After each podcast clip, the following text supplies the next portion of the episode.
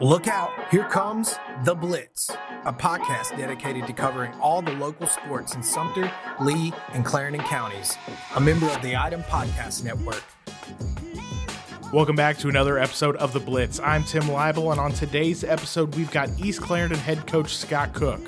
The Wolverines just got their first win of the season on Wednesday over Hemingway on homecoming. So we sat down with Coach Cook to chat about, you know, the process to get to that first win and getting that victory. Let's get to that conversation. Scott, thanks for coming in to uh, chat a little football with me. You know, you guys get your first win last night, so congrats on that, and Thank thanks for coming in to talk about it. Thank you, sir. Appreciate that. Absolutely, and you know, it has been uh, you know a process for you guys this year. So before we get to kind of last night's game in specific, I'd love to talk about just kind of you know the development of this group. You know, you've got a young team this mm-hmm. year. You've talked a lot about how this was going to be kind of a building process this year for that for that group, and um, talk a little bit on kind of where you've seen them develop as it has gotten to this point where now you guys are coming out with a win. That's right. I've seen maturity. I've seen them grow. When we when we talked before the season started, we knew we'd be young.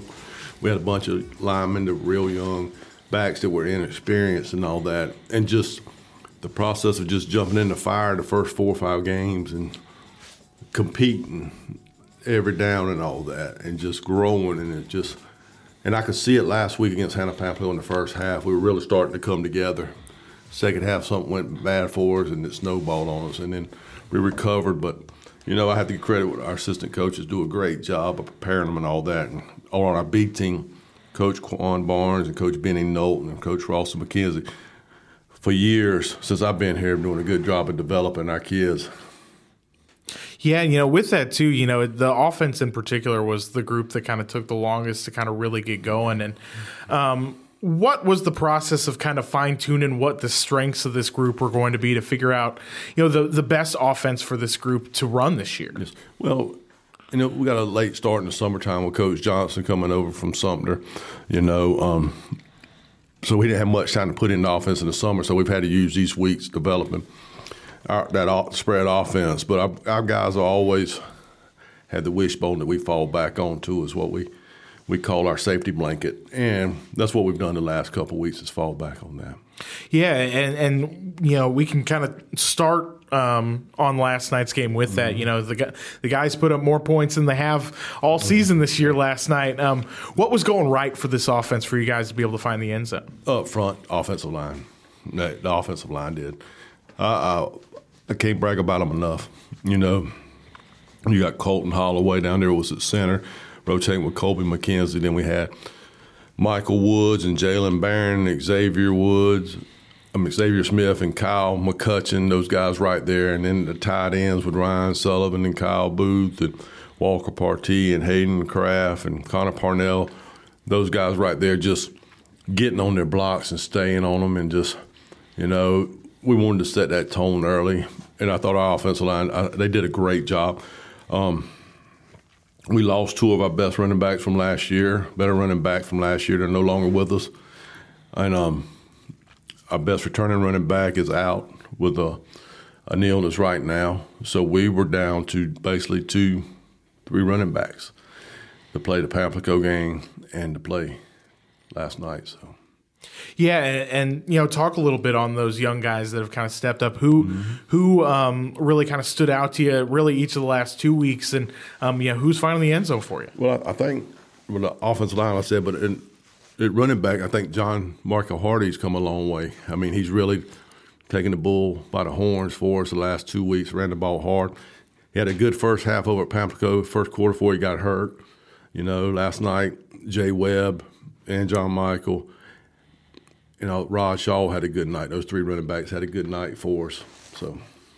Yeah, and and you know, was it the, the ground attack that really kind of carried things for you last night? Were you able to get the passing in as well? Or? It was. We we threw a couple passes, didn't complete them and all, but wanted to keep the ball out there. It was cold, and yeah, and you know it was a difficult night. You know from the beginning, you had some issues with the lights, and yes. you know it, it, ends up making for a late night. You end up having to get out of there yes, early. Man. You know when you've got just kind of a weird storm of events like that, when you're already playing on a Wednesday, what does that add to a very odd football game? It was odd. The lights, we know we didn't know why they didn't come on, but thanks to Dr. Johnson, our superintendent, and Mr. Cook, our principal, and some people in the community they got our lights working for us so we could play the game. We started about 30 minutes late. It was our homecoming.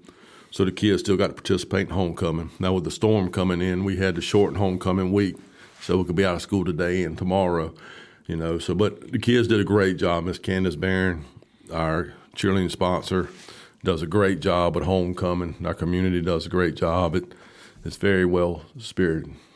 Absolutely. And, you know, with that short week, you know, what was that process for you guys this week? You had the week off last week, so at least it wasn't quite as short as it could have been on a short week. But, you know, what was that process like for you to guys have to make the decision in the first place to play on a Wednesday and then kind of figure out how to put together a game plan that Well, it, last week wasn't short week. I had um my oldest daughter got married Saturday night, and my next oldest daughter got had a baby Friday night last week. So it, it, wasn't a short week last week for me. It was a long weekend. But the um, we were just excited to play. We wanted to play, and we didn't want to put it off the Monday because we have a bye again next week. Since C. Murray was on our schedule, they combined with Kingstree now, so we have an opening. So we'll we'll use next week practice two or three days, and then we'll have our fall break. We'll cut the kids loose for a couple of days and then we'll come back and get ready for Johnsonville. Yeah, and you know, um, other than you know your individual busy weekend, yeah. um, you know, what is the kind of oddity of having you know essentially a game on an island in the middle of two bye weeks for the guys? You know, does that uh, change how you kind of go through the process of really three weeks worth of games, especially when you know the game in the middle is on a Wednesday, not a Friday yeah, night? It is. We we use a lot of healing up because we had some guys. These young guys are getting banged up. They had not used to the physicality of it right now on the varsity level, and we use it to heal up and just go back to basics and fundamentals. And I thought it we it, it, we could tell last night that we were doing some things. We might have went too fast at the beginning for our guys, you know, to catch on to what we were trying to do, and we could tell last night when we slowed it down the last week with our bye week. Now we'll slow it down a little bit next week and get ready for Johnsonville. Yeah, and when you guys only have kind of two weeks or two days of practice after kind of learning that you're having to move this game up, mm-hmm. how did you guys kind of handle that week of time to to to figure out kind of the best way to you know cram a game plan into two days? We do we we treat it just like a normal week on us. Mondays predominantly our offensive day and some defense. Tuesdays our predominantly defense and then some offense. And Wednesday we do all team stuff on Wednesdays, special teams, and all. So it just it just worked out this time. It was for real when it was all team stuff on Wednesday night. Absolutely, yeah, and you know you mentioned kind of um, you know last night maybe um, struggling a little bit early where mm-hmm. you know they, they were able to kind of get out to a lead on you guys, but you guys settled in in this ball game. Mm-hmm. What did you kind of see as this game went on, as this group was maybe starting to find a little bit of confidence in mm-hmm. itself as it kind of got further along? It's just the first touchdown I gave, we gave up was a scoop and a score on a fumble. You know, we fumbled it and scoop, they scooped it up and scored. And then we had a safety where we had a, a clip in the end zone after we intercepted the ball. You know, so I, I could just see the coming by halftime. I could just see the excuse me the confidence growing in these young guys, and the light was triggering them on and coming. Yeah, and, and tell me a little bit about that defensive performance. You know, you guys really kind of bared down for most of that evening last night. What did you kind of see out of your defense? They did. We our guys, like I said, they're younger up front and they're, they're getting stronger, and they'll get bigger. But they, um, right now, they're quick. You know, and they just last night they were we were gang tackling. We were getting after it. It was not just one person. It was everybody to the football. What we try to teach, and I, they were getting at it. They just want they were they. Were, they were getting tired of it. They were getting tired of it, you know, of all the negative talk and all that stuff, and you know, other people saying stuff about them and all that, and they just they stepped up last night. Find the right outlet for it. You know, That's sometimes right. when you That's you're right. getting a little frustrated, sometimes just going out and hitting somebody is the uh, well, the best medicine. And that's what we talk about all the time. We tell them, I say, I, they'll they take credit for all the wins. I'll take credit. I'll take the blame for the losses. As long as people are talking about me, they letting the boys play the game. So that's what I always try to encourage them. So when they start hearing negative talk, I'd rather for it to be about me than about the kids and let the kids play the game. They, and were there any kind of individuals that kind of stood out on the defensive side for you guys as you come Ooh, out with the win? Yes, sir. We um, I thought Tuck Owens played a good game. Ryan Sullivan played a good game. Uh, Michael Woods, Jalen Barron, Xavier Smith, those three freshmen right down there played a good game. Jordan Wright, a sophomore, a big guy, finally stepped up and – showed him some maturity last night. He's got the potential, but last night I thought he did well. You know, Rod Shaw did good at linebacker. It was good to see Luke Robinson back. Luke had a um, torn ACL a couple years, came back last year. First practice this year, hurt his knee again. Dressed out with us last night and got some playing time. It was good to have Luke back. Absolutely, and you know, you know how important is this win for you know the overall morale? You know, you mentioned um, just you know hearing a lot of negative talk, but you know, opening the region with a win is mm-hmm. always a good start. Now you kind of get, you know, when you get a loss and then have to sit on it for a week, that's, that's a little right. tough. But when you get a win and now you've got a week and a half to kind of, you know, work on yourselves a little bit more, a little bit easier to go to practice now. It so, um, you know, how just on a grand scheme, how big is this for you know being able to go into the rest of the region with a little bit more pep in your step? We're, we're they're excited. I, the day the phone was blowing up today, I give them today and Friday off because we're out of school because of the um, storm. We're gonna practice hard Monday and Tuesday, and maybe do a little something Wednesday. We have our fall break. So I told them last night before the game, I like to make deals. so I give them next Thursday and Friday off, you know, and then we'll come back Monday for game week with Johnsonville. You know, we're we're excited. Uh, it's a little bit of confidence going into now the prep time. I, I don't never question our kids. You know, I don't I don't question their heart. I don't question their commitment level nothing like that. Right there, that's something we don't do. We don't attack the person. We always attack the effort.